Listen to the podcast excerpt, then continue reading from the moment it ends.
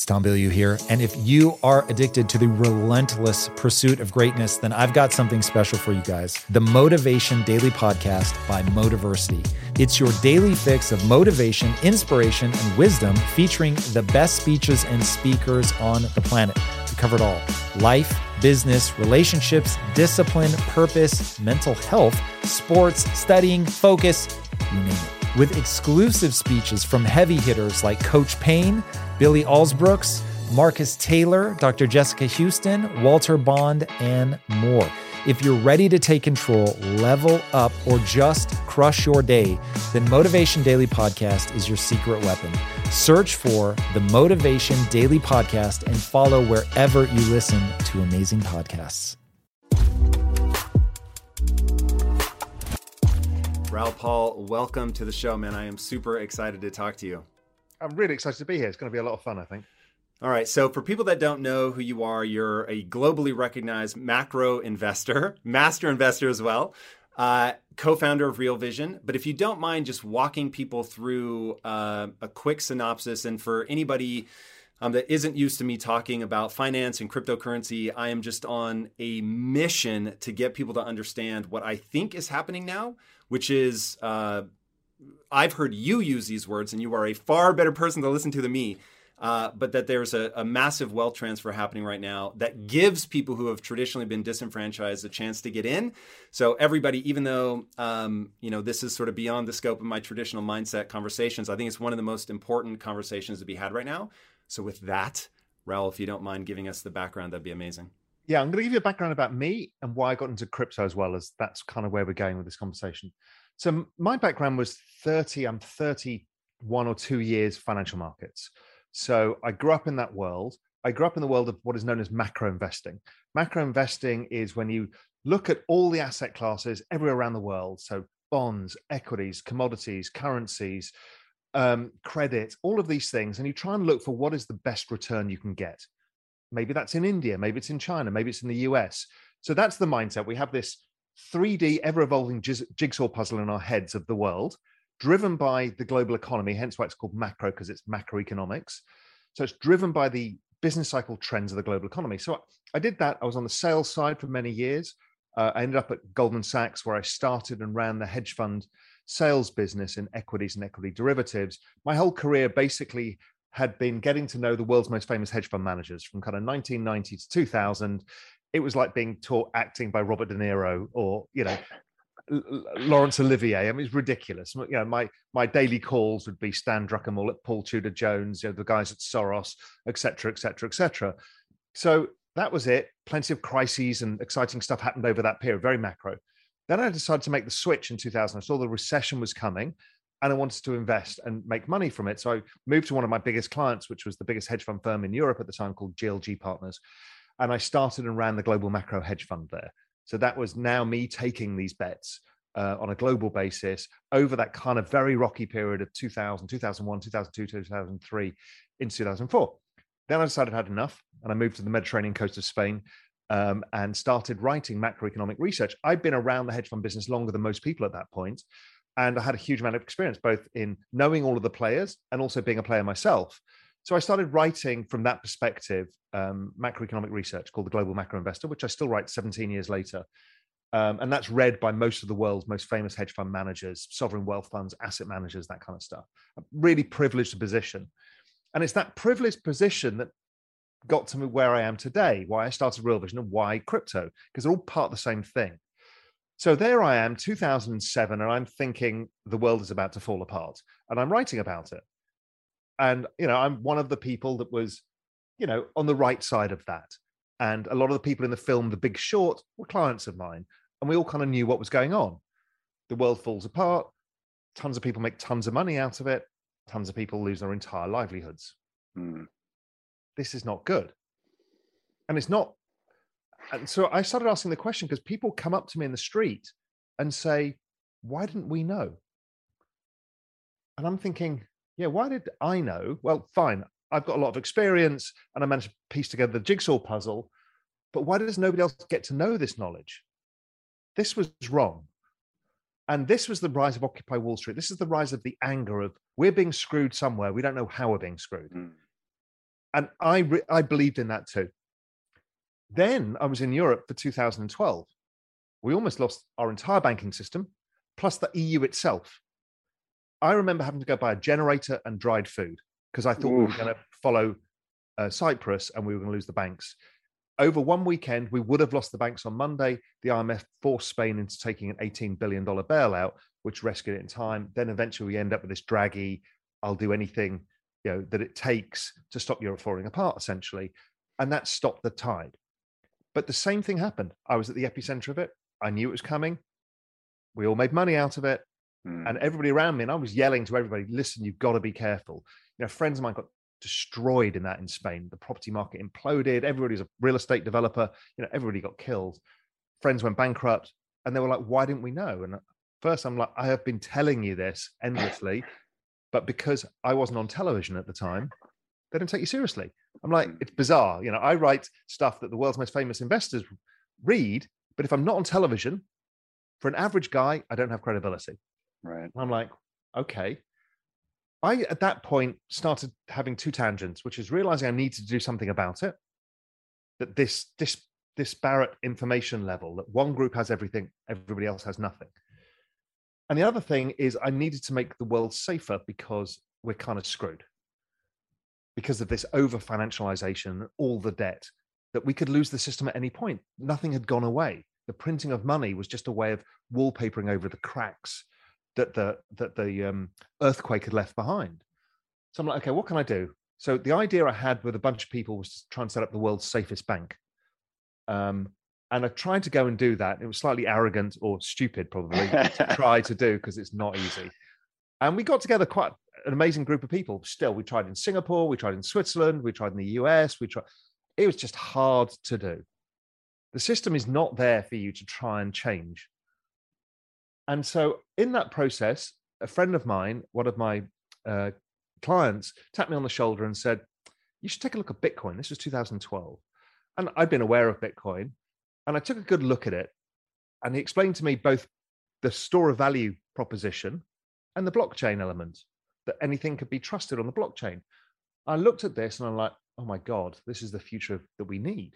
Because the problem we've got is when a firm like Lehman Brothers goes bust, nobody knows who owns what and somebody's going to get screwed in that equation. Just one of the very issues at the center of the system. Nobody knows who owns anything. So I started looking at that and I wrote, I started writing articles and invested in it first time in 2013. 2014, I started Real Vision because I wanted to democratize the very best financial information.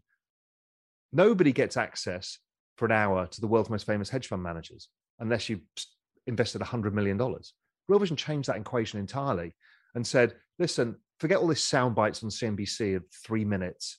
It's worthless. We're going to give you an hour of the world's most successful investors, the best independent analysts and strategists, and then you have a level playing field. And that was a game changer. I mean, since Real Vision started in 2014, there's probably been 200 podcasts that's copied that model. Mm. So th- this is this movement. There's two things. There's the democratization of information, and then there's crypto. So crypto, as it starts building out as an ecosystem, you start to realize that, okay, this is now the fastest adoption of any technology in all recorded human history. Dude, you, you have to say that again. This is this is the idea that's gotten me obsessed with you with crypto is you, you talk about how there's something broken. We're getting screwed and we don't understand where. And now this new thing has come along, but it's it's entering the system at a moment where it's sort of peak distrust and peak sort of throwing your hands up. You're giving up. You tried occupying Wall Street, it didn't work.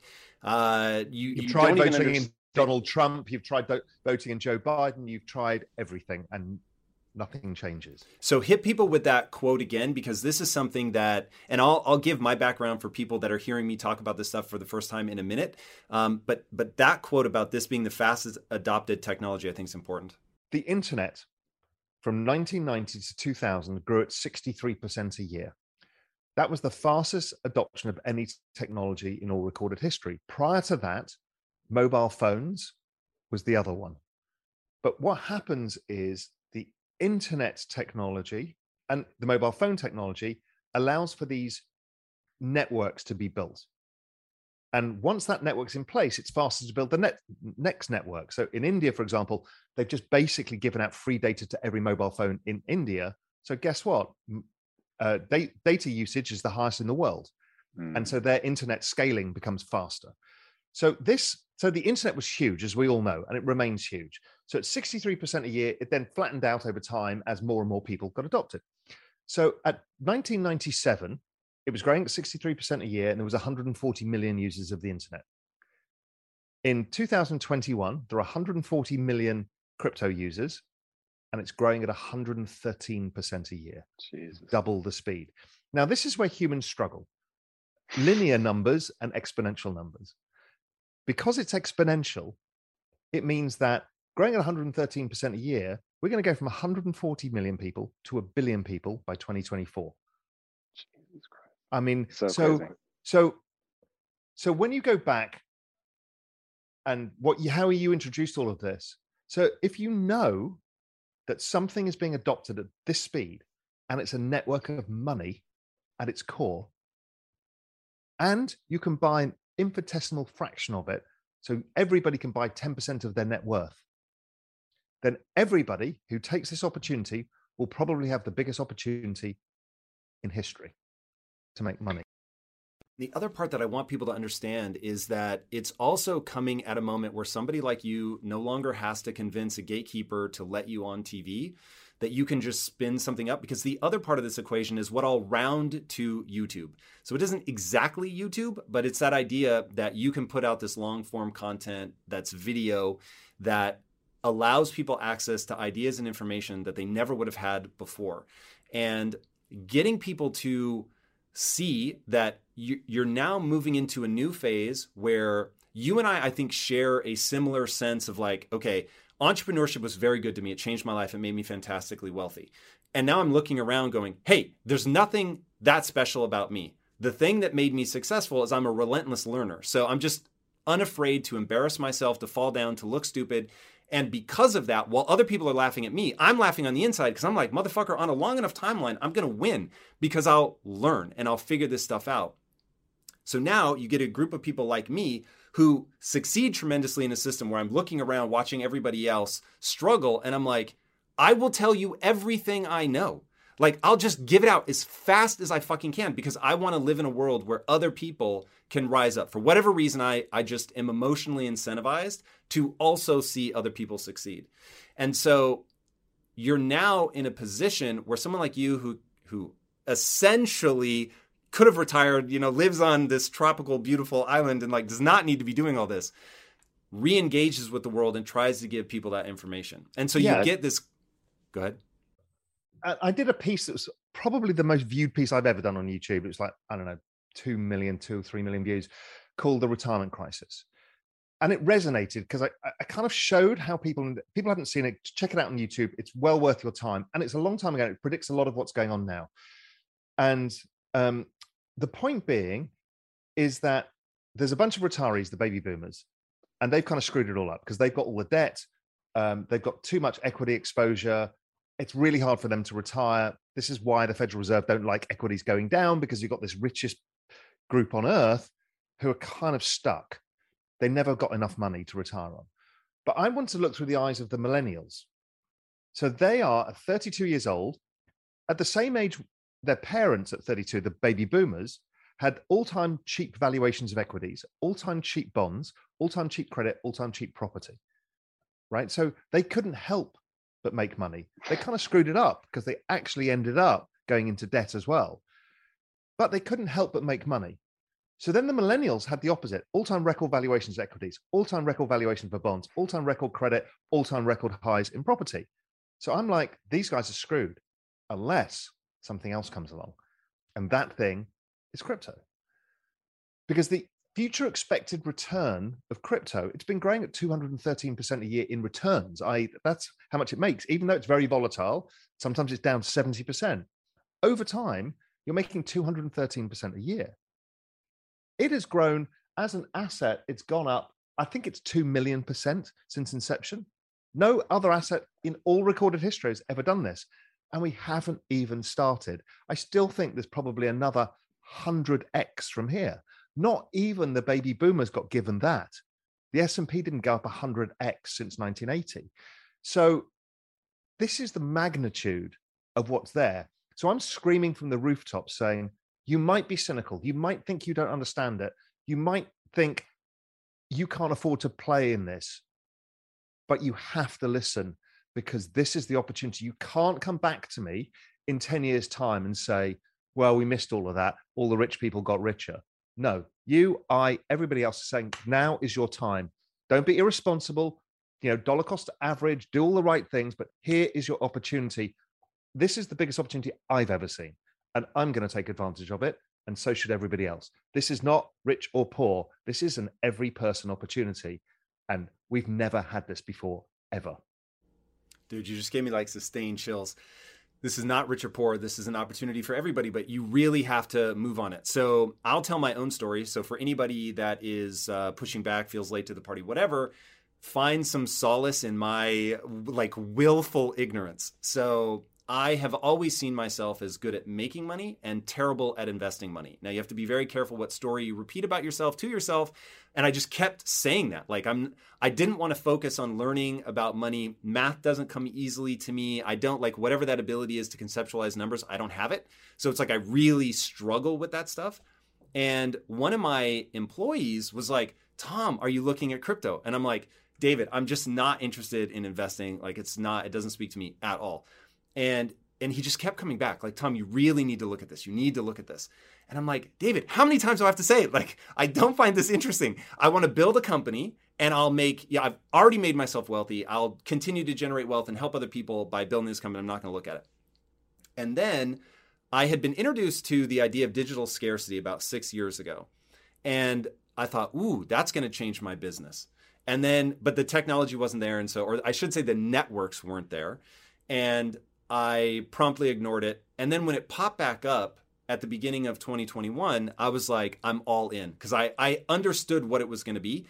So I start researching NFTs, the technology behind it, and that inevitably leads you to the blockchain, of course, which then leads you to crypto, which then I was like, wait a second, what? Like, this is literally somebody is essentially going, hey, you know, all those things that make gold like this wonderful store of value, we're now moving that onto computers. And so I've been saying for years, technology is a one way street. I'm a total like techno optimist. There is no going backwards. Like this only moves forward. So now it's like, wait, people are digitizing money. And then the, the poor David, who'd been telling me for God knows how long, eight months, that I needed to look at it. I was like, what the hell? So I start researching hardcore about what it is. And I'm like, wow, not only do I have a, a fiduciary responsibility to myself and my family to learn about this, I now felt absolutely compelled to tell people one simple thing research it. You may decide that it doesn't make sense because I don't think I'm smart enough for people to listen to me. I, I do think that you're smart enough for people to listen to you, and you're certainly educated. But even if they reject it, like there, there is this moment of you pull back the curtain and you see the Wizard of Oz and you're like, "Oh my god, this is going to change everything." And it's it's like a dime drop on how it works. And that's when I was like, "Whoa, I have to move on this and I have to tell everybody." So like you, I'm screaming from the rooftops. I just don't know how to do it as intelligently. And what's what gets worse about this is this affliction, this crypto affliction we all get, right? The rabbit hole as it's known. You start with understanding money, which most of us don't think about then you kind of understand how we're getting screwed by central bank printing and the, the debt laden economy and what it means. And then you start saying, oh, okay, but that's Bitcoin. And then what's this Ethereum business? And then you start realizing decentralized finance. And you're like, it's kind of a finance thing, but that's kind of cool because I can get yields now. You know, I can get, instead of getting zero on my bank account for my hard savings, I can now get 6% a year. Wow, that's a difference. It's like going back 25 years in time. And then suddenly NFTs come and community tokens. And suddenly your mind is completely blown that this is not just money, it's the entire exchange, transfer, and storage of value for the internet. Whole business models are about to change massively because of what this technology unlocks. And then once you get that your head around that, you're like, oh God, I can't even hold this in my mind any longer. It's so big. Um, and that it's not just buy some Bitcoin, I'm going to make some money over time. Uh, you know, it's actually an entirely parallel financial system and business structure for the world. And it's being adopted faster than anything we can ever imagine. So, walk people through what is it, and let's start with Bitcoin because I want to take cares to differentiate between Bitcoin and Ethereum. Um, and I guess full disclosure to anybody listening, my uh, I invest in essentially three things: Bitcoin, Ethereum, and Chainlink. I I'm a use case maximalist, I guess, uh, and I understand those three. I'm not saying they're the only three. I'm saying they're the only three I understand well enough to invest in. Um, what is it that makes Bitcoin interesting enough that so many smart people see this as ultrasound money? And what does ultrasound money mean? the world has a history of money, whether it's backed by gold or not, where government gets themselves excessively into debt and they devalue the money. So the Romans used to clip the edge off the coins so there was less gold in each coin. And eventually people would lose faith in the coins because they blend them with silver and then blend them with copper. And, you know, the coins were worthless because that was supposed to be worth the value of the of the denarii in Roman times. But governments can't help themselves. Humans, we're just humans, right? Humans are fundamentally flawed creatures, and we always will be. So then we have these gold standards. You know, the US and the UK are on gold standards. World War One, World War Two, we all have to leave it because we've got too much in debt again.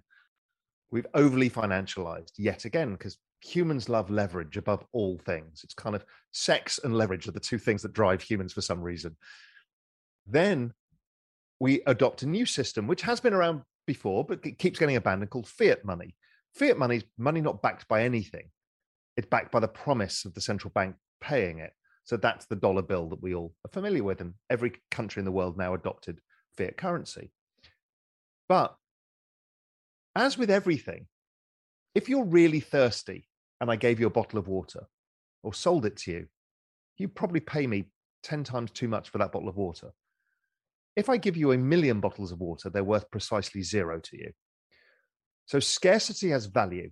Uh, that's art, that's cars, that's almost anything.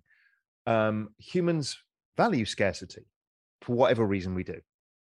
Um, and so if you're printing too much money, you're creating less scarcity. So, yes, there's money everywhere, but the money has less value. So, once you understand that, you say, well, what does it mean? The dollar hasn't collapsed. It's kind of where it was versus the euro in the last five years or whatever it is. And then you say, huh, but my $50,000 salary now can buy me much less shares in Apple, Amazon, Google, Microsoft. In fact, units of the S&P 500, I, I suddenly can't buy as much. Since 2008, it's a fraction. I can buy like a third of what I could. Same with real estate, same with gold. And then you're like, huh, assets have suddenly got expensive. They haven't. The value of your savings has gone down or your money. So you can't afford to buy assets. What is an asset? An asset is deferred consumption from the future. I buy a house, I sell it in the future, I get to retire, whatever the, the, the things are, right? We don't buy the S&P because we want to hang it up in our wall. We buy it because we want to sell it at a future date to realize money. So that means our future selves are now poorer. That's essentially what this means. That's what currency debasement is. So Bitcoin comes along in 2008 in the middle of the crisis. It's kind of like it was perfectly prepared for this and said, Satoshi goes, Hey, look at this. I can create an algorithm that only creates so much of this thing, the Bitcoin, and it can never vary, ever. So, therefore, this is scarcity that humans can't fuck around with.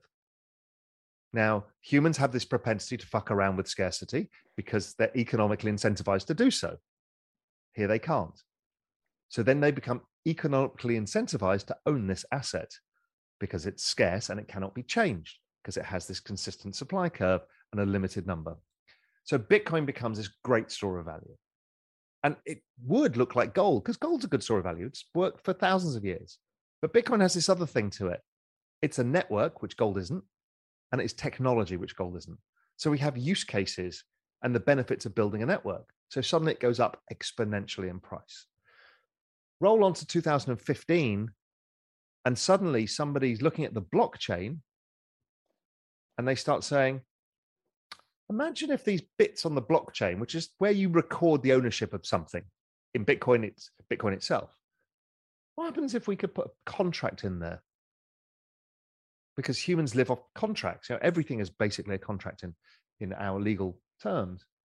And that was the rise of Ethereum. It became a platform where you could programmably change the blockchain, not the attributes of the blockchain. You couldn't remove anything off that ledger, but you could change the little holding buckets and say, well, it can look like this, it can look like that, it can adopt to this. And those things were verifiable as well. So they couldn't change. So this created Ethereum, which became the platform. So if you think of Bitcoin as this store of value, this very pristine, beautiful thing, then you think of Ethereum as also a very beautiful thing, but it's a much broader application because mm. it's like programmable money. Yeah, there's one concept that I want to nail down here. And if you think I'm crazy, let me know. But when I think about, so I've worked in the inner cities a lot, and you begin to realize wait a second, the generational poverty is a mindset knowledge problem far more than it's a money problem because they manage to pass on a likelihood of being poor. And so when you think about, okay, well, right now in the in the US for sure, and I would imagine most of the Western world, that your zip code is the number one predictor of your future success, more than your IQ, which I'm just not willing to live in that world. But that's a really fascinating phenomena. And when you begin to ask the question, how is that possible? So you have extraordinarily smart people that, regardless of their IQ, are going to be trapped in a poverty cycle. Why is that? And some of it has to do with what a guy named Geoffrey Canada discovered in terms of the language centers of your brain. And if you're not hearing enough words when you're an infant, just the language centers don't develop well, and you're going to have a hard time interviewing for jobs and climbing the sort of traditional corporate ladder in that way. Uh, and then they just also help you with communication. But the other part is what is what I call your frame of reference? What do you believe to be true about yourself and about the world? And one of the ideas that fails to get passed on in that poverty cycle is an idea of ownership. And once you understand ownership, now you get into that cycle that you're talking about where you can you can sell something in the future because you own it today and you hopefully buy low and then sell high. And that really is like just the dead simple equation and I just to plant a flag that we'll come back to, hold all these ideas in my head. You had mentioned earlier as like a throwaway that a lot of wealth was generated in the collapse and of the economy. And so I want people to understand that this is a game, and I don't mean that in any sort of derogatory way, but it has rules. And if you understand those rules, there's always an opportunity, especially in moments of disruption. And we're living through this incredible technological disruption right now. Okay, so back to this idea of ownership. So when I look at Bitcoin, what I see is something that I can own, right? There will only ever be 21 million of these. Now, like anything, as Noah Yuval Noah Harari says, even money is just a story, right? It's a fiction that we all tell, and it only has value when we agree that it has value. So Bitcoin has that same sort of Achilles heel that if tomorrow everybody stopped believing that owning that has any value, then it would have no value. But we have this ultra scarce thing that the last 10 years have proven people believe has value, and you can own a piece of that. And as we go, if it is true that more and more people will pour into this digitization of economic value, essentially, then that those 21 million units are going to become hyper scarce and hyper valuable. Now, the great news is that you can fractionalize it, so you don't have to own one. You can own some tiny, tiny, tiny uh, fraction of it.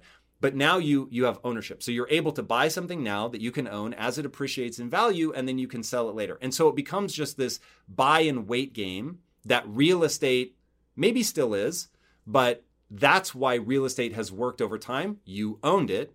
You could also live in it, which is certainly advantageous. And then the expectation was that it would go up in value. When I think about Ethereum, at first I was like, okay, I like how much, you know, we haven't even talked, we haven't named Metcalfe's law. You've talked about it, but this, how you can value something based on its network adoption curve. And so I could see there was something going there. And then when I got into NFTs, I realized I just had to buy a bunch of Ethereum to use it. And so I was like, okay, well, wait a second. If I'm over here like scrambling just to buy it to spend it, I'm like, this is me being able to buy into the dollar when it's like new and nobody's sure if we're going to use it. I thought, whoa, I would take that opportunity. So that's how I see the difference in the two. One is just sort of straight ownership of something, and then one is like, well, I know people use this, and because people use it and there's controls around the supply, that the odds are that it will go up in value. Ethereum's kind of like owning a part of the internet. You guys know I have a very strict diet that I stick to, except for very special occasions. And I do that so that I can bring my best every day to what I'm doing. And a big part of that strict diet is high quality animal protein and my go to source of trustworthy meats and seafoods with no added hormones or antibiotics ever is ButcherBox. ButcherBox is a premium meat subscription service that delivers 100% grass fed beef, free range organic chicken, pork raised crate free and wild caught seafood all directly to your door. I cannot recommend ButcherBox enough. When you eat ButcherBox, you are giving your body the best possible building blocks to work with so you can reach your full potential. You've got to take care of yourself at a cellular level if you want to hit your peak consistently. So ButcherBox is the key. Sign up at butcherbox.com slash impact and get our special deal. ButcherBox is offering our listeners a free for a year offer plus an additional $20 off. And that means you can choose salmon, chicken breast, or steak tips free in every order for a year. Sign up today at butcherbox.com slash impact and use code impact to choose your free for a year offer. Plus get $20 off your first order. This show is sponsored by BetterHelp.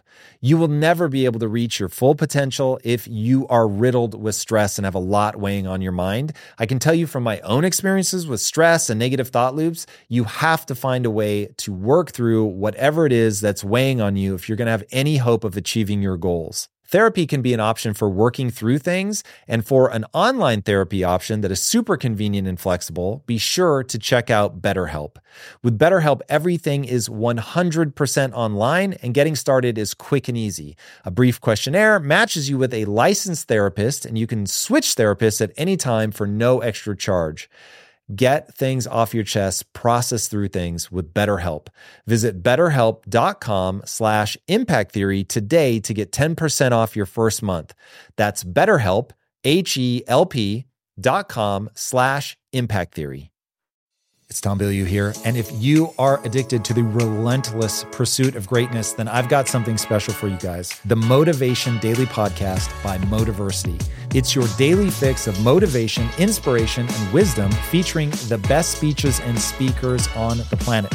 We cover it all life, business, relationships, discipline, purpose, mental health, sports, studying, focus, you name it with exclusive speeches from heavy hitters like Coach Pain, Billy Alsbrooks, Marcus Taylor, Dr. Jessica Houston, Walter Bond, and more.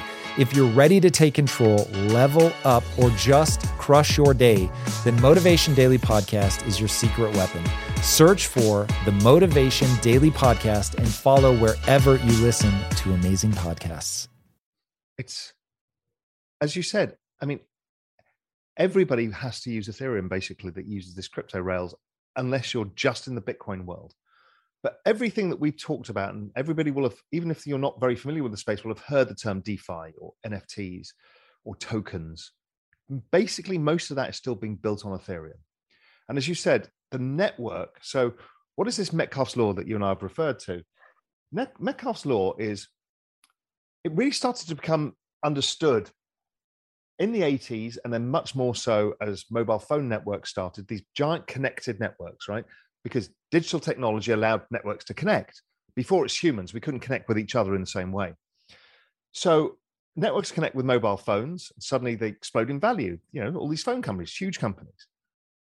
And if you added them all up around the world they'd be worth tens of trillions probably. We just don't even think of it in those terms because they're fragmented networks.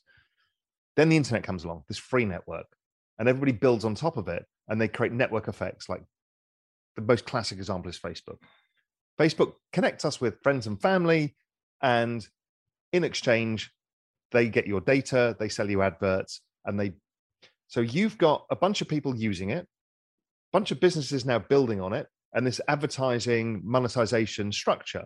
Shareholders get rich.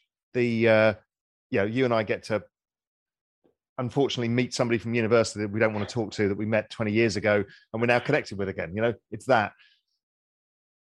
But the network that Ethereum and Bitcoin does is different. You're the owner of the network and the user. So, as a user, like you said, with the NFT, you're actually owning a share of the network itself. So, everybody uses it, owns a part of it.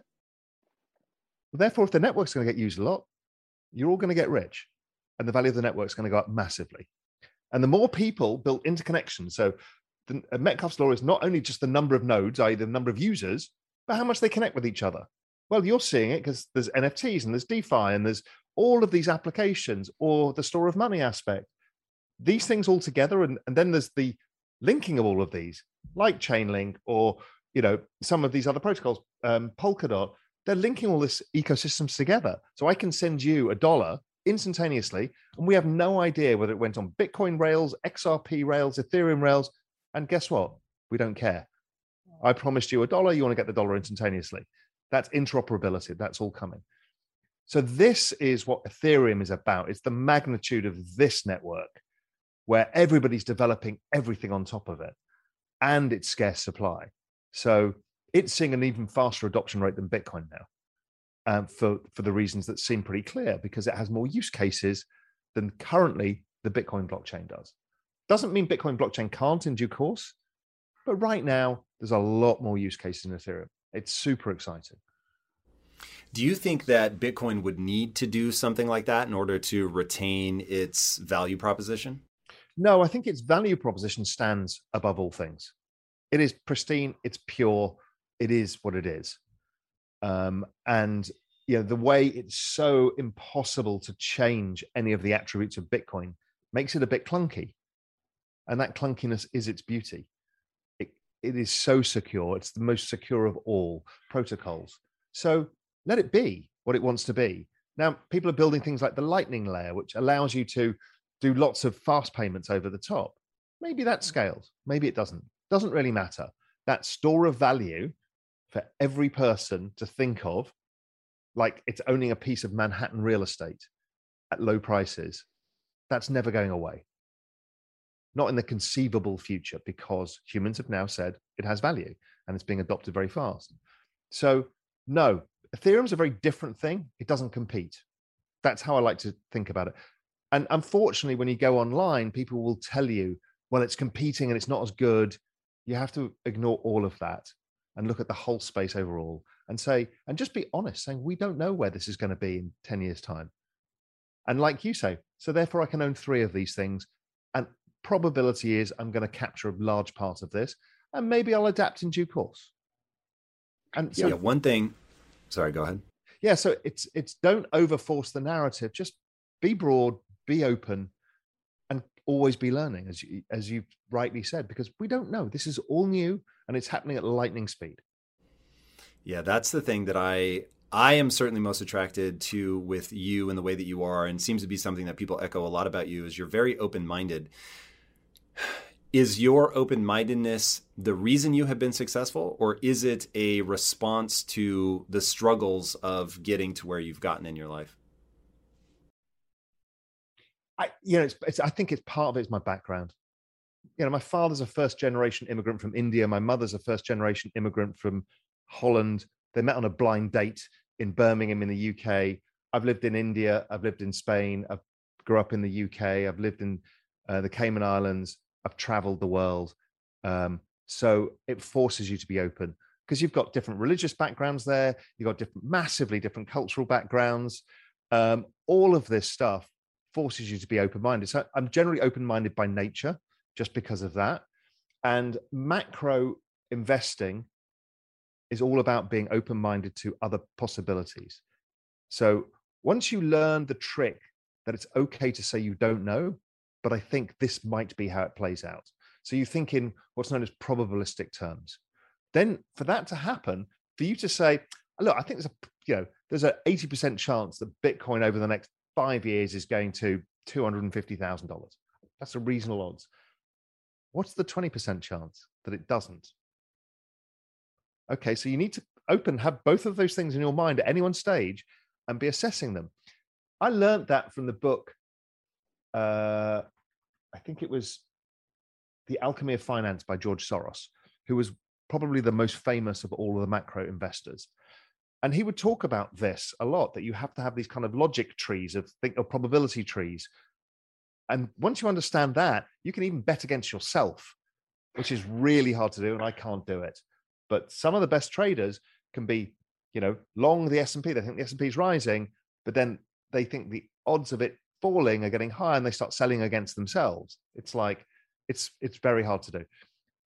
But that kind of investing teaches you to keep an open mind because you're looking at the whole world and you have to know that we don't know the outcome. And anybody who tells you that they know what's going to happen, it's just a fraud. it's just no the open mind. So I don't know, but I think, and this is why I think. That's all you need to do. That's open minded in a nutshell, admitting that you are fallible. Yeah, I think that that is extraordinarily smart. Um, one thing that I've noticed about entrepreneurs is the most successful are the ones that are able to hold competing ideas in their head at the same time. And you so uh, when i'm teaching entrepreneurship one thing that i talk about is okay you have to have this narrative. So you you have a goal you're trying to get there you know where you are. There's a chasm between where you are and your goal. Your goal is probably uh, you know skate to where the puck is going to be. So it's something where you're making a bet about how either culture is moving or technology is moving. And then you have to create a narrative that says this is how i'm going to go from where i'm at to there and what that narrative does is it it smooths out some of those like leaps of faith that you're going to have to make in order to get where you want to go. But then, you know, bringing this back to um, somebody in the finance world that I've learned a lot from, Ray Dalio, where he had that just catastrophic learning event where he realized, you know, we had all this conviction about something that was happening in the market and he ended up being wrong and it just obliterated his company. And he realized, okay, you can believe you're right but you have to hold open in your mind how do I know I'm right? And constantly be looking for disconfirming evidence. So it's like I tell people you have to have all this conviction. You have to be able to lead with conviction. You have to be able to go into something believing this is going to work. My narrative is true. That's how I'm going to cross this chasm to get to my goal. But motherfucker, you better have open in your head this idea of I have to challenge this narrative. I have to constantly look for the the ideas and reasons why I'm wrong and if you can't do both, race forward with conviction and constantly battle test that idea, you are in trouble. And that's why being an entrepreneur is so damned hard. The narrative of entrepreneurship is start thing in garage, borrow money off parents, or start it on your credit card. Three years later, billionaire. Right? That's the narrative. And then you write your book on on how I manage my company right? That's actually not true. The best book ever written on this is Ben Horowitz's The Hard Thing About Hard Things. What you have to do is battle both your assumption, as you say, and test it endlessly. You have to be paranoid, excessively paranoid, but still confident in that you're right. And you also have to accept the risk of failure. Because the moment you accept the risk of failure, which is very high in startups, you'll start hedging against it. Once you stop worrying about failure as the narrative, you tend to attract it. It's a really difficult thing. People who fear failure above all things tend to fail more. People who don't look at failure and just look at the moonshot tend to fail too. It's the people who can see failure as a wolf behind them and the testing of their ideas, but still having the conviction and maybe changing paths because the wolf is catching up they tend to fail less. But it's hard, makes you feel sick. You don't sleep at night. And that's you know, the beginning of Ben Horowitz's book basically uh, is two pages of what that feels like. It's called The Struggle. Hmm. And that the struggle is probably the most profound two pages in all of entrepreneurship. And it's true and it's hard. That's a great book. Um, so going back to investing, I want to lay out for people that might be new to this, they're not seasoned investors. The idea of dollar cost averaging was extraordinarily comforting to me. Um, and I'd love to go into what it is, why it's useful, and whether you think that applies to what's happening in crypto. So there's a mythology of investing. The mythology of investing is hedge fund manager George Soros spots the opportunity, gets in at the right price, makes a fortune.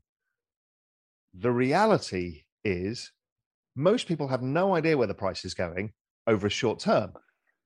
So, what happens is you buy something, you put all your money in, you've saved up your 5,000 bucks, you put it all into Bitcoin, Bitcoin falls 50%, you panic, you sell it, you feel terrible, Bitcoin goes back up again, you feel even worse now, you can scrape together, you know, you've you've lost, you know, half of your money now, and then you've you you you keep compounding these errors, right?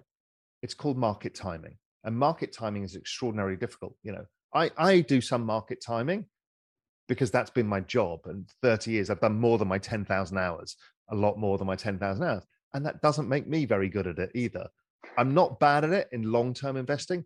I'm terrible at short term. So, what is dollar cost averaging? Dollar cost averaging is basically what everybody does with their 401k.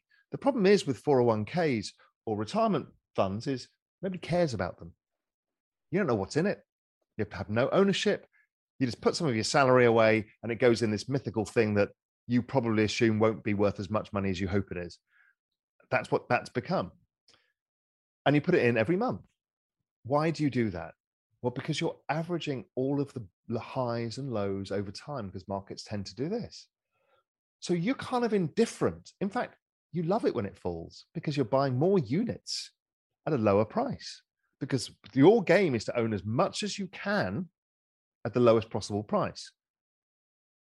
But if you don't know how to market time, and 99.9% of people don't and can't and shouldn't, then you just average in over time and magic will happen. You just average a beautiful price over time. And had you done that in the S&P or anything else, you'd make money.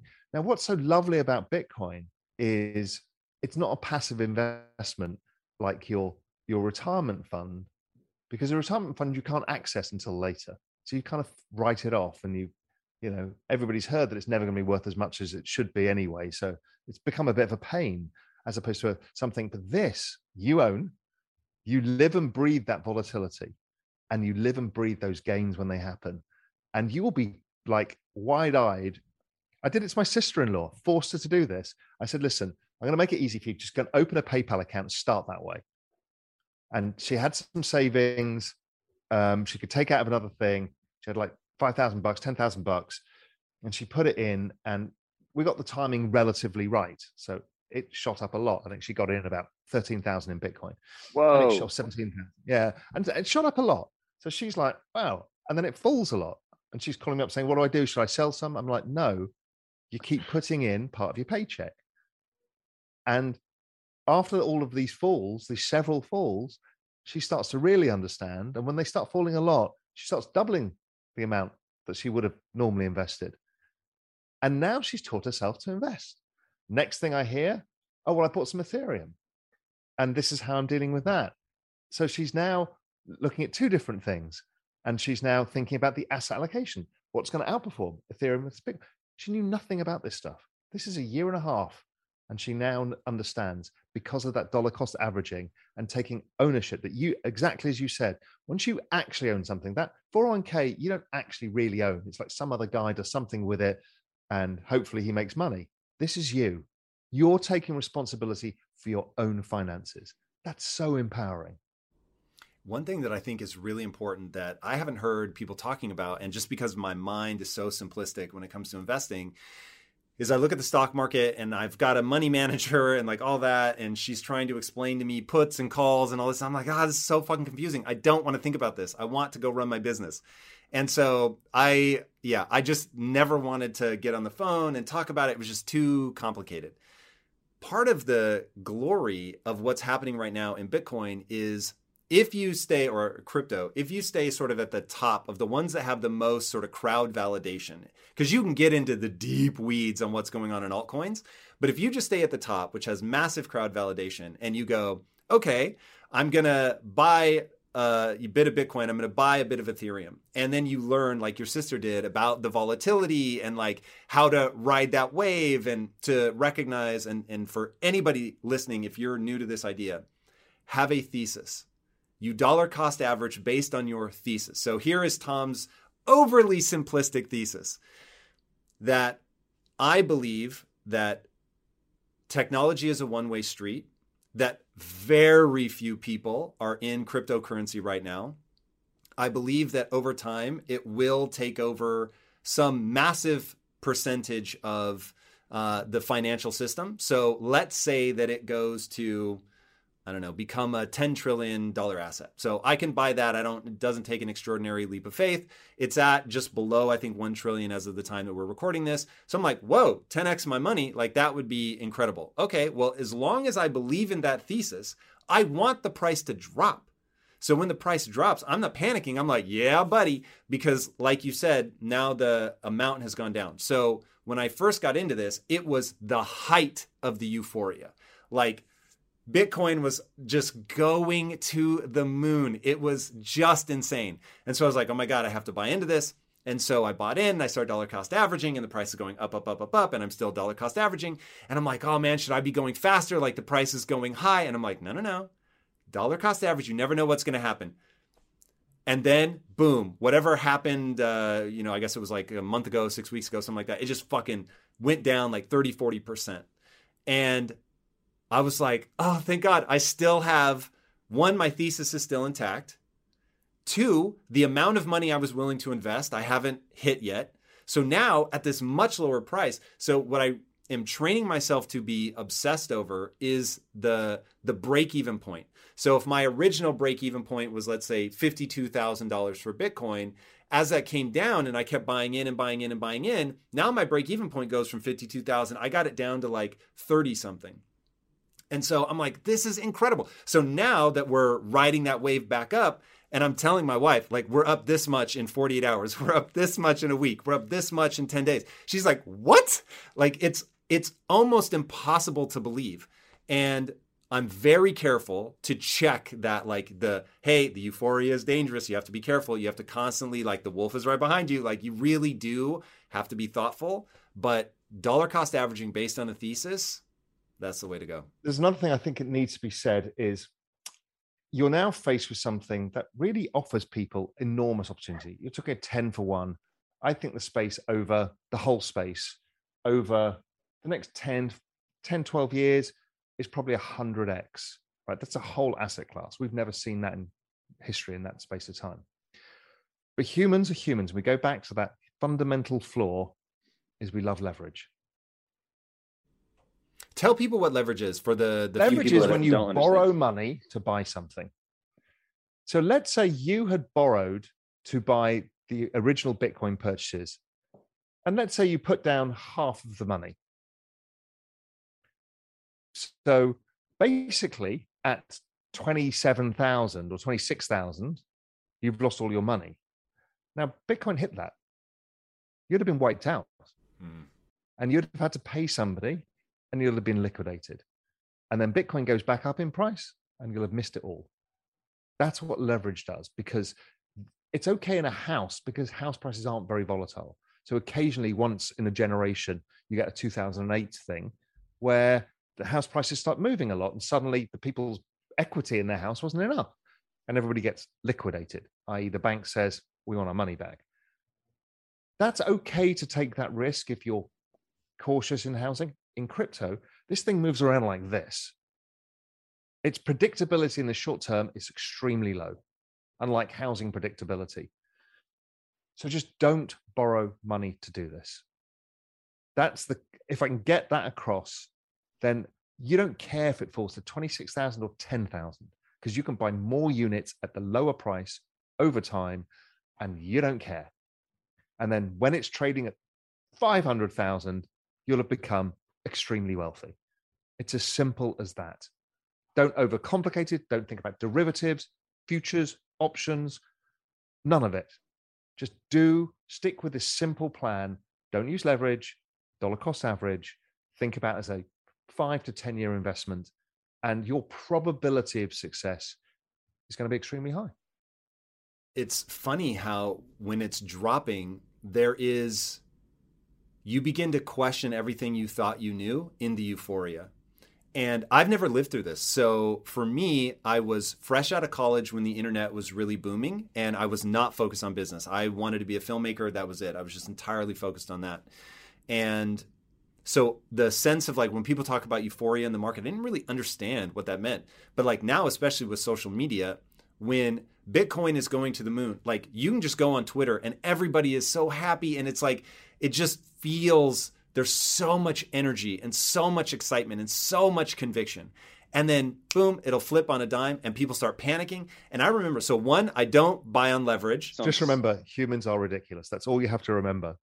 They're hilarious hilarious. And by the way, I'm in the middle of it. Like, I don't think I'm above this by any way.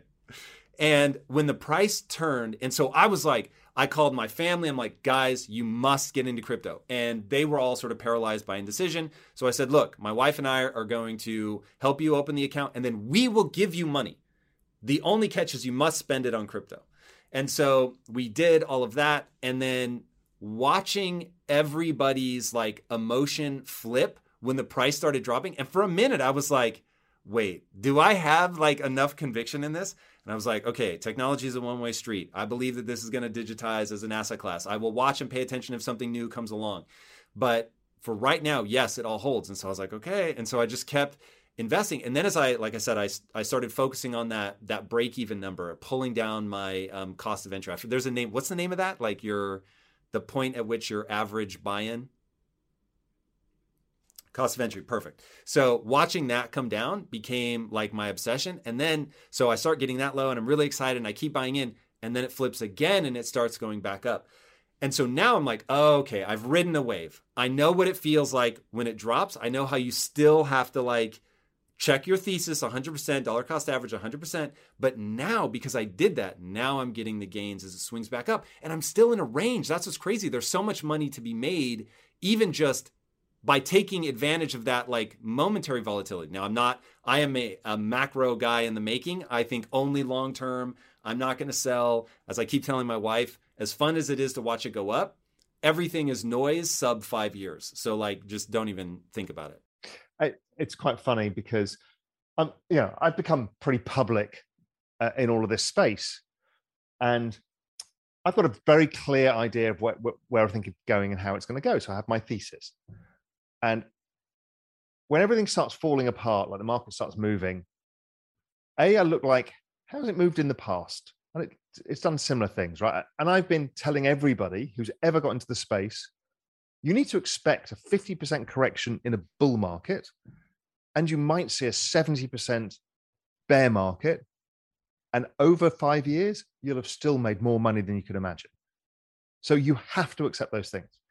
So this thing starts tanking. Bitcoin starts first, then then Ethereum rolls over later, and it also and it's all down fifty percent. And I said, I've got this weight on my shoulders. I've got all of these people have been following me. I have been telling them this, but you know, messes with your mind. And I pick out the one chart that matters to me, which is the adoption chart. Is anything that's going on with China and mining and this and that changing the adoption curve or not? No. So then, as you said, the relentless rise of technology continues. So, la, la, la, I can't hear it. So I turn around to my wife and I'm like, you know, you know, it's fallen 50%. Everybody's freaking out. And she just looked at me and goes, You are all so ridiculous. She said, You said you should expect this. Now it's happening. Everybody's freaking out. And she just walked off and said, Don't be, she just said, Don't be stupid and walked out of the room. and I'm like, Yeah. Just you know, Twitter is somewhere sometimes, or Reddit, or whatever, whatever forum you're on, is sometimes your enemy. Um, and sometimes you just need to turn that off. Now, it's been the same with investing in Amazon. Right. The reason Bezos is so wealthy is because he was probably one of the only people in the world who had Amazon shares from the beginning and never sold them because it went down 95%. Oh. In 2001 too. It's had several 60% falls and it still made him the richest man in the world. This is what exponentiality looks like. And for people who are a little more savvy, there's a magic trick to everything to keep your sanity in this because this stuff goes like this and then it does this and is you'll see there's like free free charting almost on every platform now TradingView something like that just change the scale to a log scale logarithmic scale and what you'll find is like You look at Facebook, it goes like this. You look at Amazon, goes like this, right? And it always feels like I can't buy this. This gone up too much. You know that that that fear that you had at fifty two thousand, right? But that's real. You change it to a log chart, and it's a beautiful trend, and you realize it's all noise. And yes, those movements can be fifty percent, sixty percent, but it's just moving in that lovely little trend. Facebook has done that since 2012, never deviated. Nor has Apple, nor has Microsoft, nor has Google. None of these have. Not even Tesla. And nor has Bitcoin, and nor has Ethereum. They're all network effects and they're priced in the same way. They're all exponential in nature, which we can't get our heads around until you put it on a log chart and it makes you calm down. What what does the log chart do? I've heard the phrase, but I, I honestly don't know what that means. The scale. So normally a scale would go like a Bitcoin chart. Well, because it starts really low, it might start at ten dollars, and then it's got to go up to sixty-five thousand dollars. So suddenly you're seeing a move, a thousand dollar move. Um, it looks small, but before it was big. So what happens is it squashes the chart because most of the price action has happened from let's say $10,000 to 65,000. So you keep getting this looks like this all the time. And so this is just by stretching out the timeline? No. So what a log chart does is change the scale where it doubles every measure. So it goes $10, $100, or it goes 10x, let's say. $10, $100, $1,000, a million dollars. What that little trick does is smooth out all of this issue. Um, so you'll get comfortable when you look at it just to realize that and look at the scale look how it's changed versus the other scale and you'll see from that it basically compresses all of this it's the same as if you do, used percentages because you know a 5000 point move now in bitcoin is not the same as a 5000 point move when it was at 5000 it would have been 100% and now it's not now it's like whatever it is today 10% so it's it's it's changing that, um, and that that really really really helps. It's interesting. So you're getting into the psychology of all this, which I find utterly fascinating. Of it doesn't matter what you look at; it matters what you see. So you're looking at this chart. You have to be very careful because if you they most of the charts, at least I use uh, Coinbase Pro, so it defaults to like a really short time period, and so it's just like, oh my god, like this is all over the place. Why do they and... do that? Because it makes you trade more. Yes, yes, yes. No doubt. And you're like, oh my God, I need to sell, I need to buy, what do I need? And then you zoom out and put the the five year chart or 10 year chart. And it's like, oh, this is noise. That's exactly what it feels like. And I've heard people talk about that. I think it's very sage advice. When you're feeling stressed, zoom out. Like literally zoom out the timeline so that as you broaden out and it's like, oh, okay, okay, okay. This all gets very smooth and easy to handle. Now, the best way to look at somebody's conviction around their thesis is to see what their percentage allocation of their net worth they have in said uh, thesis. So when I started in crypto, I was like, okay, one percent. Uh, I'll I'll get to one percent. I just don't want to be a fool. It's sort of schmuck insurance. Then as I got to one percent, I was like, well, this feels pretty good. I'm going to go to two percent. And then that's where I was about when it started to fall. And so I was like, okay, well, here's my opportunity to buy in. Thesis is still intact. Why don't we go to 5%? And so now I'm like, well, 5% feels pretty good. I'm thinking about 10%. So, what is your allocation? Of course, I know this punchline, but it'll be interesting for people that don't know. So, I am, this is going to sound weird when I tell you, but I'm actually risk averse. So, I own a few properties myself and I live in them. So I don't rent anything out. You know, these are this is my bank is lifestyle. So and I and I like to live in nice places. So that I don't consider consider money that I'm investing or doing anything with. That's just buried in lifestyle. My shares in Real Vision as an entrepreneur, they could be worth nothing, they could be worth gazillion. That's not part of it. So what really matters is your liquid net worth, the money that you've got available to invest and I'm a hundred percent in crypto, and I feel like I'm underexposed. So maybe I didn't start with enough cash um, that I should, you know, I should have had more in cash. You know, um, as opposed to in real estate or whatever. But it's 100% and I feel massively underexposed. Now, why can I do 100%? Because I have income. I have numerous sources of income. So I've always got money coming in. If I lost, well, you're never going to lose 100% because I've got no leverage. So it could go down 80% and it'd be back to roughly where I bought it. So I'm kind of safe in this crypto space now. I can't really lose money, but I've got cash flow coming in. So even if I did lose it, it's not going to change my life. And in fact, cash flow coming in gives me an ability to buy at lower prices. So I'm structurally set up to take op- take advantage of the biggest opportunity I've ever seen. Um, and I'm comfortable with that. Now, I don't know what percentage of my total net worth it is because I don't think of total net worth as total net worth because those are things that are never going to change. You know, my my my beach house in Little Cayman, do I sell it and buy something else? I'm not going to invest in something else with it. That is the answer. Lifestyle is the answer to everything, right? We don't do anything else for any other reason, I don't think, or you shouldn't. To be rich is not is not a future state. To have the lifestyle that you want is the future state, and that can be anything. You can live on a shack on a beach in Nicaragua and be the happiest man in the world. Go for that.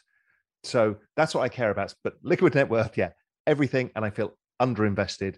I'm desperate to, you know, waiting for the next quarter when more income comes in to put more in because I feel underinvested at all times. That's how that's how much conviction I have. I've and I've never done that before. Ever in my entire lifetime have I ever taken a bet like this. Hmm. I want people, I want to make sure that they hear, though, that you've got the income coming in, that this is not uh, a leveraged trade. I think that that's very, very smart. I don't have debt. This is my pool of investable savings. It's my, it's my entire life savings because I don't count the house and all the houses and stuff as right. that.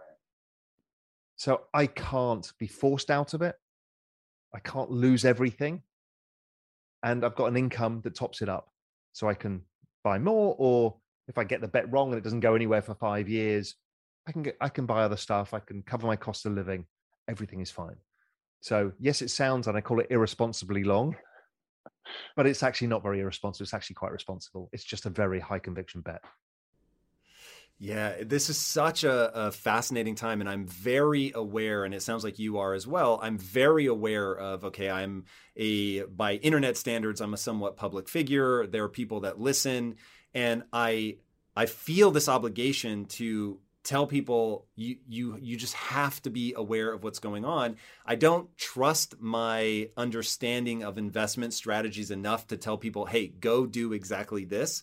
But I like when I really think about the things that would mess with my head, it would mess with my head if cryptocurrency ends up being what I think it's going to be. And I didn't tell people to at least research it because what, so my wife and I end up getting just fantastically wealthy. And you have this moment where I know you've dealt with this where it's like, do I buy an island and retire and just, you know, check out and sip Mai Tais on the beach all day? Or do I recognize that what really matters is meaning and purpose? And so I want to do, I want lifestyle. I'm with you on that. But at the same time, I want to matter and I want to help other people. And so then you come into the game and you go, okay, who am I going to help? And because of our background, we had about a thousand employees that grew up in the inner cities. And you just see what a devastating force it is. You come to the realization I talked about earlier, which this is a mindset problem. And so we start thinking about, okay, how are we going to address this? You get in, you realize people's monies towards people's attitudes towards money. And that becomes one of like the key areas where I want to help people. So originally it was all about giving people an entrepreneurial mindset so they could control their life. And I really believe in that. And I think that when you think, which to me is just taking ownership of your life and recognizing when you have a company, the buck stops with me. I have to figure this out. There's no way to hide because I'm either going to be able to pay my employees or I'm not. Like there's there's just no bullshit in that. And so you realize, okay, the market's always going to win. I have to figure out how to run this company well so that I can pay everybody. So super powerful mindset. Now crypto comes along and I'm like, "Oh my god. This really is this it is a moment where all the people who are angry, frustrated, disenfranchised this is your fucking shot. And I heard you say this. This is so powerful. Thinking about the words you said are giving me the chills. Where you said this is the first time where the retail investor, so the average everyday person, gets to front run, meaning go before the big institutions. It's always been the other way around. The big institutions take the like cream off the top for themselves, and then all of us get the leftovers. And this is the first time where it's flipped. So if you think about Robinhood or any of these big IPOs that have just happened, what they're basically doing is there's a bunch of VCs who've made a thousand X, hundred X, whatever the number is, and have got obscenely rich, investing in something that you're not allowed to invest in because of the law, because you're not an accredited investor. And in fact, the system's so set up that you're never, ever going to be shown this opportunity.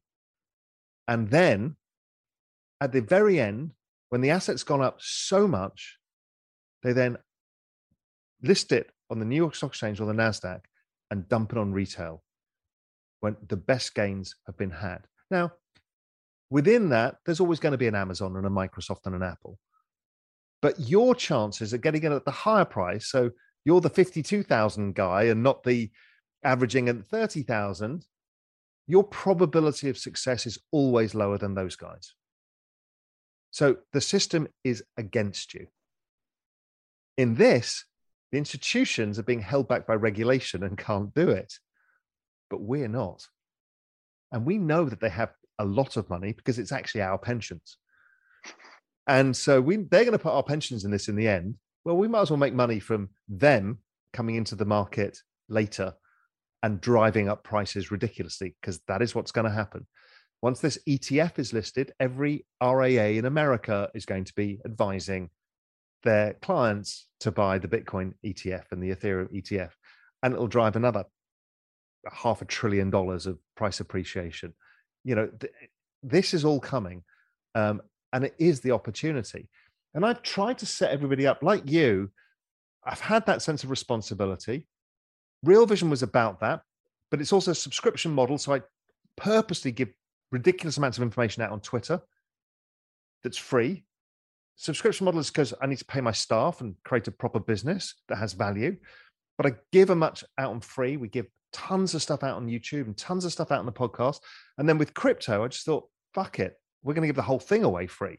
So kind of Real Vision Crypto is a free channel. We just said we're going to get sponsors from these big players because they're making tons of money, the exchanges and others. They can pay for everybody else to get access. So I can pay the staff for the crypto stuff because it's that important to me.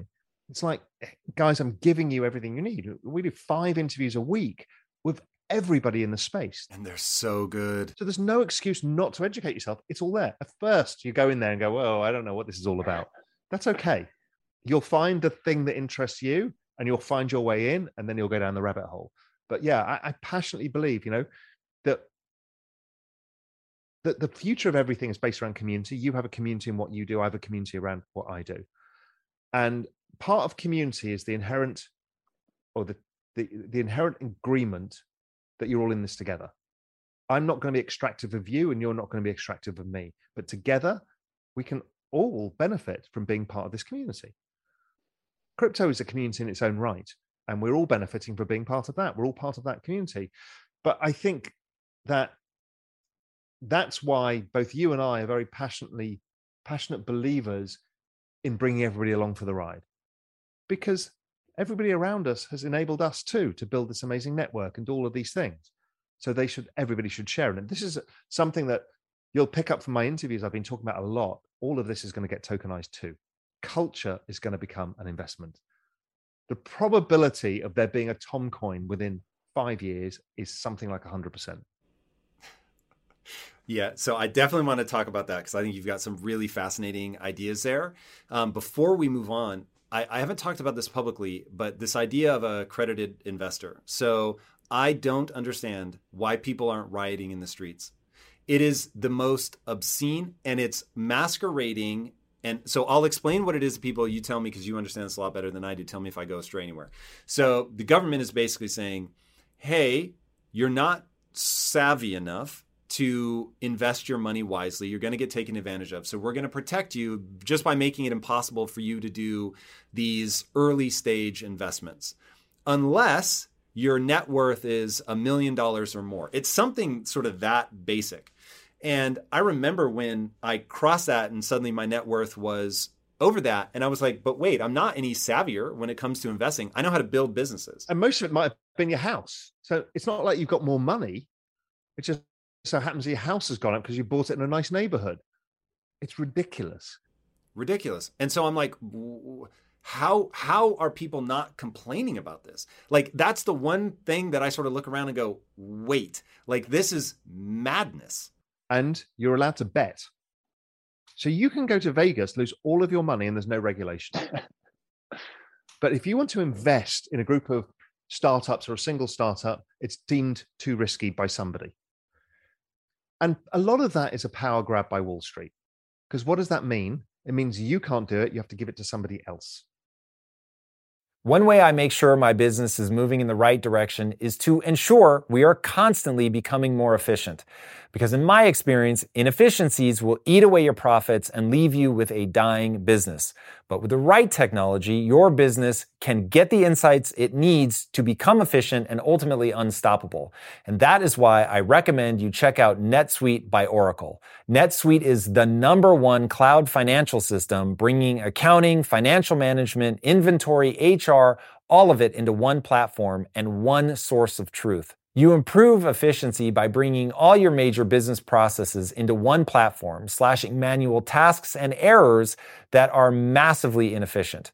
Guys, inflation is no joke. So check out NetSuite and see how you can cut costs and boost performance at the same time, like the 37,000 companies that have already made the switch.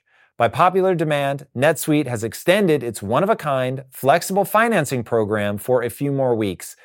Do not wait head right now to netsuite.com slash theory. Again, that's netsuite.com slash theory. Get the information you need. Head to netsuite.com slash theory. Um, and they can pull the money. So then you're not taking specific risks. And what that means is somebody on Wall Street gets rich at your on your behalf because you're now paying them fees that you didn't have to pay. That's the beauty of Bitcoin you're basically a VC investor in the future of money, not Bitcoin, Ethereum, even, even better. You've got, you're a VC investor in the future platform of the internet of value, and you're paying nobody any fees. Dude, let that sink in. Like that's yeah, it's really really crazy and man, I, I just really hope. Go ahead. There's no bank saying, "Well, you have to do it through us if you want to do this." You can buy it and store it on a hard wallet and there's nobody involved. That is the power of what is happening here. This is too, too this is true kind of distributed power within wealth creation that people only dream of. This is the system not being against you but working for you for once Yep. This is this is the the chance. It's uh it's really exciting and the more you learn about it, the more you just start freaking out like, "Whoa, this was really custom designed." Of course it was. I haven't read the Satoshi white paper, which um probably would benefit me. I think it'd be make it easier to communicate to people, but it is it's kind of like that ultra secure bank you were talking about starting. It's like somebody who really sat down and thought, how do we put the power back in people's hands and make sure that it's uncorruptible? Uh, it's it's really pretty phenomenal. All right, getting into like this idea of tokenization. First, if you don't mind, explain to people what tokenization is, and then we'll get into like where this is all headed. Their heads are going to be melting by now. Yeah, but this is how it starts. And in fact, one sort of a quick primer. If they've made it this far, they probably don't need it. But uh, here's how learning works. You start not even fucking knowing the terms. And so you take the first step down the rabbit hole. You're like, this is madness. I don't even understand the words people are saying. You start to get the vocabulary certain words will jump out at you. Go look those up. Now you begin to cobble like, ah, I kind of know what's going on. Then you can, like you said, you pick that path that you understand you go through. So that sense of like overwhelming confusion, A, it's perfectly natural. And B, in the beginning, just find the words. Once you understand the words, that'll be the key to unlocking things. Okay, so with that, one of the words that we need to define is tokenization. What does that mean? So remember we talked about smart contracts. Smart contracts are this thing that you can attach to the blockchain, and that contract can be any kind of tr- contract. So that brings up the word tokenization because you can therefore attach anything onto the blockchain because of this contract. Piece of art, fractionized real estate, whatever. Whatever. So, Bitcoin, okay, that's attached on the blockchain. But now it can be other things because the contract will say, well, legally it has the right to this. So it starts off with people conceptualizing about real estate, artwork, other things. Why real estate? This is a really powerful thing. Real estate, none of us can afford the $50 million apartment in Manhattan, but that goes up 100% in two years, unlike something in Queens that goes up 20% in five years. So the rich dude's getting richer while the poor are getting less well off. The rich poor divide. Once you fractionalize it, like you can with Bitcoin, that anybody can own 10% of their net worth in a $50 million apartment, we're all making the same amount of returns. The rich don't get richer. We all get the same. If it goes down in price, we all go down in price. That is what it should be. That is what tokenizing real estate is going to do. And you can do it with tokenizing artwork. So you're allowing fractionalized ownership of all sorts of things that is recorded. Nobody can take it away from you. It's written and recorded on the blockchain. And on that ledger, it's confirmed by lots of people to say, Tom owns this piece of this real estate and nobody else can take it. Okay, that's genius. But then what happened was this massive explosion this year in digital art, or just happened last year. Digital art was where you start tokenizing the recorded ownership of something digital. So people say digital art, well, it's just a JPEG. Well, a JPEG has no scarcity. Now, it's the same with photographic art. So photographic art has no real scarcity until it's signed, or you have the negative, then it's priceless. That creates scarcity. And I, I collect signed rock and roll photographs um, of, of music artists signed by famous photographers. Now, because it has scarcity, and I like that. Um, so that applies with digital art too. Because if you say there's only going to be one of this and it's recorded on a blockchain and it's called a non fungible token, it's a token, then I can sell it to you and you now have the rights to it. We have scarcity. There's one. And this guy called Beeple creates I, don't, I can't remember how many pieces of art. It's like 14,000 pieces of art. No, it's more. So he did 15,000 pieces of art, which was all into one JPEG, um, which was 13 years worth of daily art and all incredible. And then he sells it at Christie's or Sotheby's for $69 million. And everyone goes, oh my God. It's the same when Damien, uh, when um, Banksy started selling graffiti art, and everyone's like, this is ridiculous. And now suddenly everybody wants a Banksy. And it's the same when um, Jackson Pollock started spraying paint, and now everybody wants a Jackson Pollock. Nobody believes in art until they do. And it's that same human system you talked about. Once we perceive it's got value, it's got value. That's how it's going to be. And we will trade it for whatever it is. So we can put digital art, uh, we can tokenize it and own it. But that also means we can tokenize things like IP rights. So this video we could tokenize and only token holders can watch it. Or there's advertising that comes attached to it or whatever it is. And anybody who owns part of the token or one of those tokens can get some of those rights. So that means that music artists who are getting screwed by everybody, they lose 80% of their economics. Oh.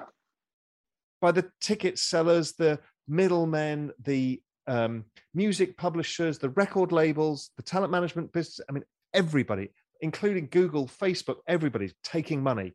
They're bringing massive communities, handing them over for free, and getting back 20% of the economics. It's terrible. But imagine now you can tokenize the IP to a song. So every time it's ever used, it directly attributes to you.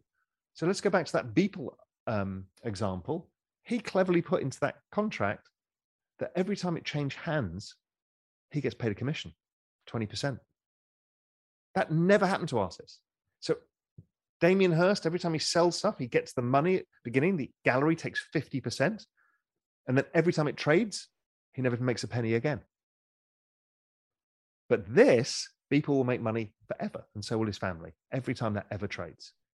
So it's like Van Gogh, his family always having a share of that. So super interesting. IP rights to songs IP rights to all sorts of things, video. In a digital age, it could be anything. And then you think about, okay, well, what is where's this all going? Well, it's going to community because community is the new powerful business model where a group of like minded people coalesce around an idea, a person, a set of ideas. So if you go back, you talked about Harari's book. The other great book is Jared Diamond's um, Guns, Guns, Germs, and Steel. Very similar kind of book. In that book, he says he talks about complex adaptive societies, human groups, large human groups. How do you how do you hold those people together? How you do that is basically you have a leader, you have a mission, you have a set of rules, and then you usually have a value or money. And that's true of all religions, it's true of almost all groups. But what was missing in most religions had the value part because it's like if you didn't follow the rules and follow the leader, you went to heaven or hell, or you didn't get reincarnated, whatever religion you were part of. In modern society, like US, you have a leader, you have kind of a mission, you have a set of rules, and then you have money. And money is what binds them together. That is your national accounting for your society. But tokenization means we can all have a system of money. Right? Bitcoin is the system of money for the people on the Bitcoin network. But I can have a system of money based around Real Vision because we have hundreds of thousands of users who all want to gain value from the ecosystem and want to create value within the ecosystem. But more obviously, it's with musicians and sports stars. You know, if you're Rihanna, you have you're the third largest social media influence in the world after Barack Obama and I can't remember who the other, who the next one was. So it's her and Bieber. She has 150 million followers. Whoa. That's just on Twitter. So her reach is something like 400 million people on a daily basis. They all want to be part of the community of Rihanna. We saw that with Lady Gaga and her little monsters. If you give them a leader, a mission, a set of rules, and then a system of money, you've created an economy, a country, a digital country. And that has value. If you make your society successful, it goes up in value and you create more GDP. So, this is now us getting rich from culture. We coalesce around this idea, we create the system of money and this rules, and then we look after our society. And if we look after it, our network grows. We bring more people into the Rihanna network, the value of our tokens go up. Rihanna gets wealthier and the fans get wealthier. That is a whole change. In the old world, it would have been Rihanna gets super rich. All of these other people around her get even richer. And the fans don't get anything except some experience. That's the old Facebook idea. The shareholders got rich, but the people who use Facebook got nothing except abused, really. this tokenization changes everything. We can all yeah, participate. I don't think people understand how much has already been disrupted. Did you pay attention to what happened with the Nouns DAO and the Noun NFT? No. Oh my God, Raoul, this is insanity. So it's an NFT project. They release one 8 bit, looks like it was created by Nintendo back in the 80s, 8 bit graphic. They release one a day, every day, forever. So it'll take them 27 years to get to the 10,000 number, which has sort of become the magic number. So up until that point, it'll be the most scarce of these kind of um, NFTs. And the way that the DAO is structured, so DAO, for anybody that doesn't know, is a decentralized autonomous organization. So you, uh, every day, one of the noun sells. The buyers of the nouns go into the nouns DAO. 100% of the proceeds from the sale of these little um, 8 bit graphics go into the DAO, and then the members of the DAO control what's done with that money. The first one sold for, uh, I might I might be off a little, but it was like 1.8 million dollars as of that time in terms of the number of ETH that it sold for. And so I was like, uh, this is a company overnight. Like you literally sold essentially a flag And in selling the flag on day one, raised almost $2 million. And on day two, we'll raise, you know, however many, because obviously the, the number will go down. People are going to pay the most for the first one. But when you think about having to go the old model of having to go to Sand Hill Road in San Francisco to hawk your wares and convince somebody that you were worth investing in and to raise $2 million of seed capital, like was you had to put this massive prospectus together and like do all this crazy stuff and really have this vision and know how to pitch and know people. And I mean, just that would have taken a lot. And now it's an 8 bit graphic. And the the structure of the DAO, and that's it. And I was like, a, a company just came into existence like that. Yeah, I mean, we did similar at Real Vision, but not as that's much more advanced. We never raised money, and I don't know over the history of Real Vision, we've probably made, raised fifty million in capital over time, and we raised it only from our members. Whoa! Never, not a single VC, not a sing, nothing, no strategics, nobody. Our members. Um, so they're the owners of Real Vision along with us, which is fabulous. So that's this community idea. I, I believe in it passionately because I live it with Real Vision because people are passionate about what we're doing.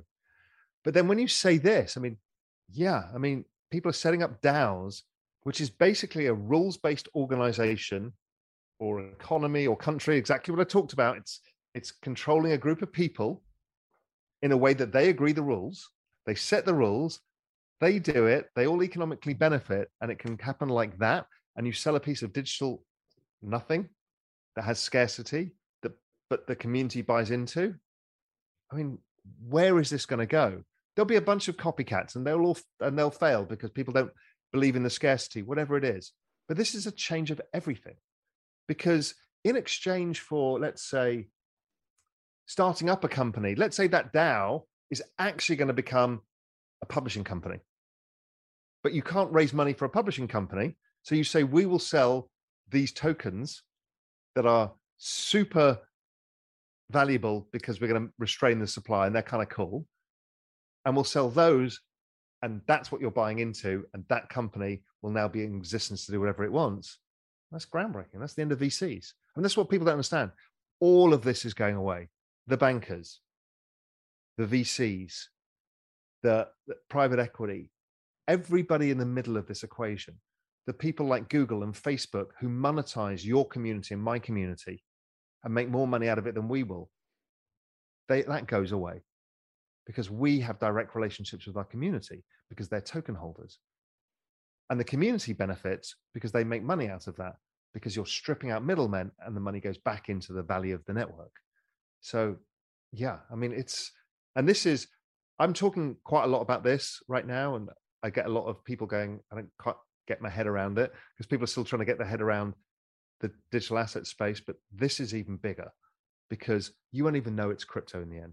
It's just like your yeah. membership points to communities that you're part of, and you'll realize that you're part of these nations, and it might be the nation of Rihanna, and you might be there for 20 years.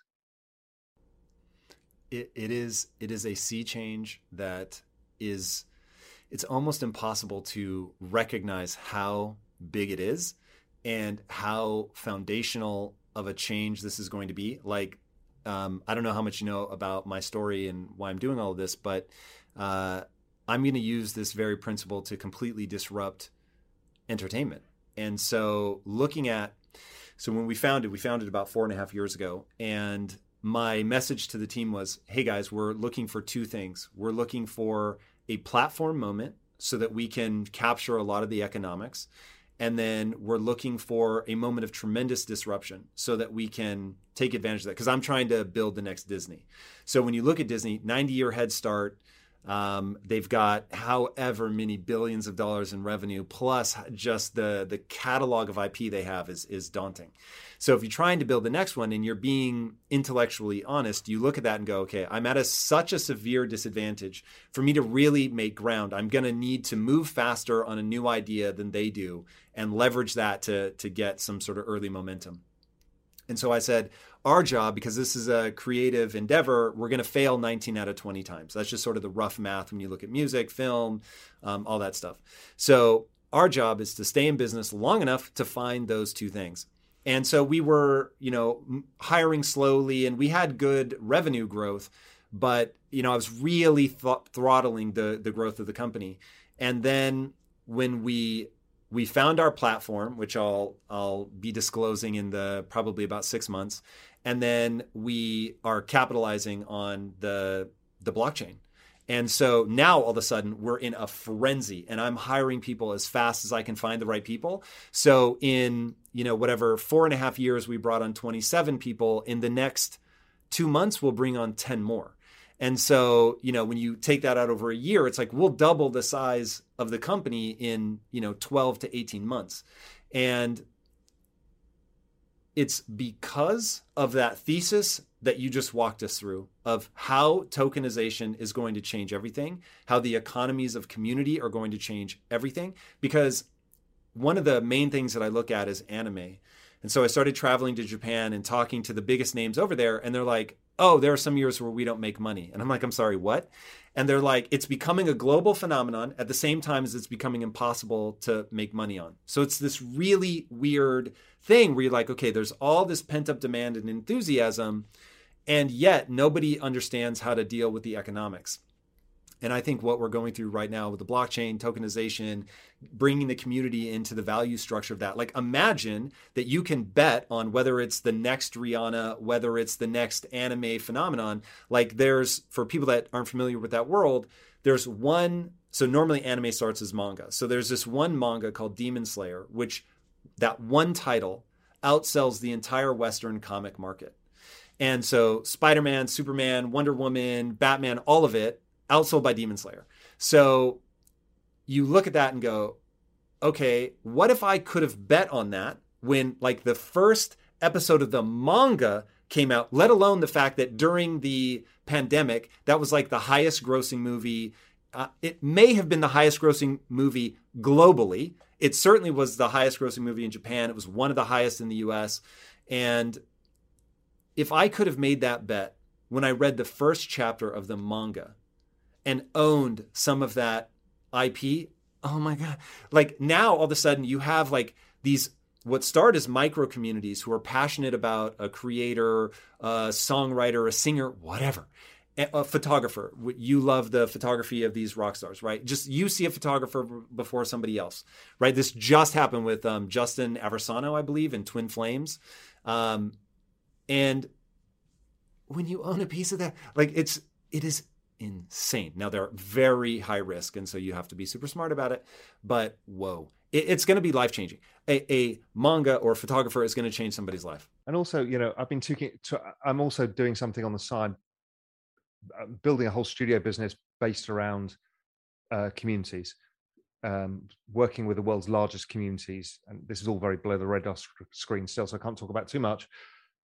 But building token economics and token communities for the world's largest communities. And then you start realizing stuff like, okay, an up and coming music artist right to to go into the recording studio costs money they have to pay it they pay it back to the record label blah blah blah. Well what happens if they've got 50,000 fans? And the fans can hear 10 pieces of music and can back the ip to own a token of the ip for the first year. So now they're betting on which song's going to be successful. So let's say they're super fans they then go onto tiktok and they start creating videos with the soundtrack and they make it viral right? This is the network effects. The recording artist now doesn't have to borrow money to pay because their fans want to invest in it.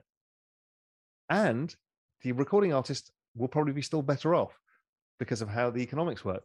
So yeah, all of this is coming. It's interesting to see. You know, Gary Vaynerchuk is going down the same route. I had a long chat with him the other day. Um, we're seeing the um, um, the um, Ashton Kutcher thing coming up as well, the Stoner Cats. And again, mm. people have got similar ideas of creating large entertainment brands, starting from the scarcity of the NFT and building out from that. Who knows what the business model is going to be that will prevail? But I think you're dead right. But also, Disney's going to tokenize too, without yeah, question. It is because it is the value race. of that community is worth more than the value of Disney itself. No doubt. No doubt. Yeah, it is. Uh, it is a mad scramble to you know be first and to do it better the only good news in the area that i'm in and and this is now so anybody watching that's in the nft community i will just tell you you have to switch the mentality from what's new which like there was so much there is so much enthusiasm in nfts right now that it was just all too easy to just buy things they were new they were new they were new and most of them you know stagnate or drop and over the long run, though, it's not going to be enough to launch another new project. Like you've really got to say, as as a buyer, as a collector, even as an investor, you have to say, okay, there's only a few projects that I can really understand well enough to be an intelligent investor, especially if I'm trying to time the market. And so now it's going to switch to, well, wait a second. I'm invested in this these seven projects, let's say. I need to go and be a part of that community that breathes life into this and gets this moving, if for no other reason than to protect my investment. So now you start thinking, okay, wait, like I want to be deep on certain niches so that A, I can be a meaningful community member, I can be a voice in the community, and that I can make sure that these projects have real legs. Because ultimately, especially when you're dealing with art, if there's no emotional resonance with the community, you don't have anything. So it was just a quick flip, and then people moved on to the next thing. And so I am really going to be interested in one, watching the energy change in that space, and two, trying to be a part of the vanguard of people that change the energy in that space and then see what comes out of it in the next five to 10 years would be utterly fascinating. You know, I can't be more excited about where NFTs, communities, and all of this is going. What I do know is I don't know where it's going. You and I might think we have an idea, but it's probably going to be bigger and the use case is more extraordinary that we can get our heads around now. We're all struggling to get our heads around DAOs, but this is just the start. So it's an amazing opportunity, both from a business perspective. You and I, as entrepreneurs, are seeing this going, oh my God. As investors, we're getting really excited about the opportunity to create returns from investments. And then, you know, I think we both share this mission that we can also bring everybody else along with us and help change people's lives get them into this a mindset that they can own assets and they can make money and not everything's against them. The system's not stacked against them. Here's the opportunity everybody's waiting for. So i mean what an amazing point in time. No doubt. So one thing that i really want to get your take on is when i look at some of these projects they do look a bit like they would fail the howey test.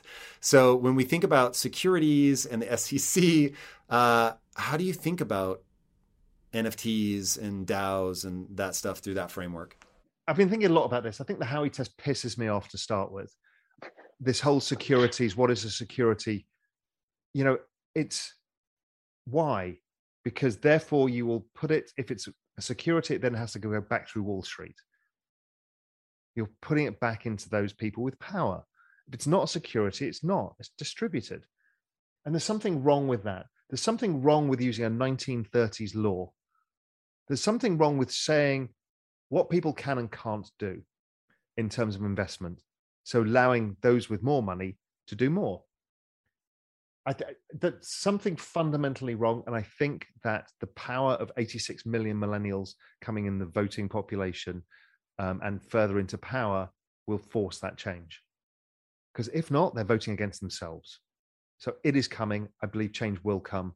You know, there's a great book called The Fourth Turning by um, Neil Howe and William Strauss. Cannot recommend it enough. Um, it's about this demographic change and what it does and the changes that are coming. This is all part of that. So, yes, there will be prosecutions. Yes, people will get it wrong.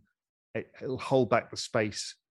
But over time, the regulators and the authorities will have to agree that the world has changed that what we thought of as security is not security. Now, should we try and protect people against scams? Yes. How to do that? That's probably a different set of regulations, and I don't really know. If that's what you want to do, is stop fraud and people getting money extracted from them, then focus on that. Don't focus on what you can invest in and what you can't, and hope that somebody who's got a million dollars is more able to choose what's a good project than a student straight out of MIT with three master's degrees and a PhD who happens to be age 22 and doesn't have a million dollars. It's ridiculous. It's just simply ridiculous. So it will change and it's going to be frustrating and we have to be careful. So many of these projects will start on smaller scale than we'd want them to be. just because we need to get through this regulated regulatory issue. Regulators are so far behind. They're still trying to figure out how to deal with Bitcoin ETFs. They haven't even got to DeFi and they haven't even looked at NFTs. And then when we get to the social stuff, I mean, they haven't even started. So they're going to struggle really to figure this out. Yes. Raoul, thank you so much for being such a voice in this space and for coming on the show today. I mean, really, really incredible. Where can people spend more time with you? Yeah, so I'm on Twitter a reasonable amount. Um, so at Raoul, R A O U L G M I. I just urge everybody to go to the Real Vision Crypto, realvisioncrypto.com or realvision.com forward slash crypto, wherever you want to find it. It's free. You just give an email and there's tons of information, everything you want to learn. Go off the deep end and you'll come out the other side with a part of this space that resonates with you. And that little seed will change your life. So, and I did it on purpose that it's free. So make use of it. There's no excuse not to. I love it. Dude, thank you again so much.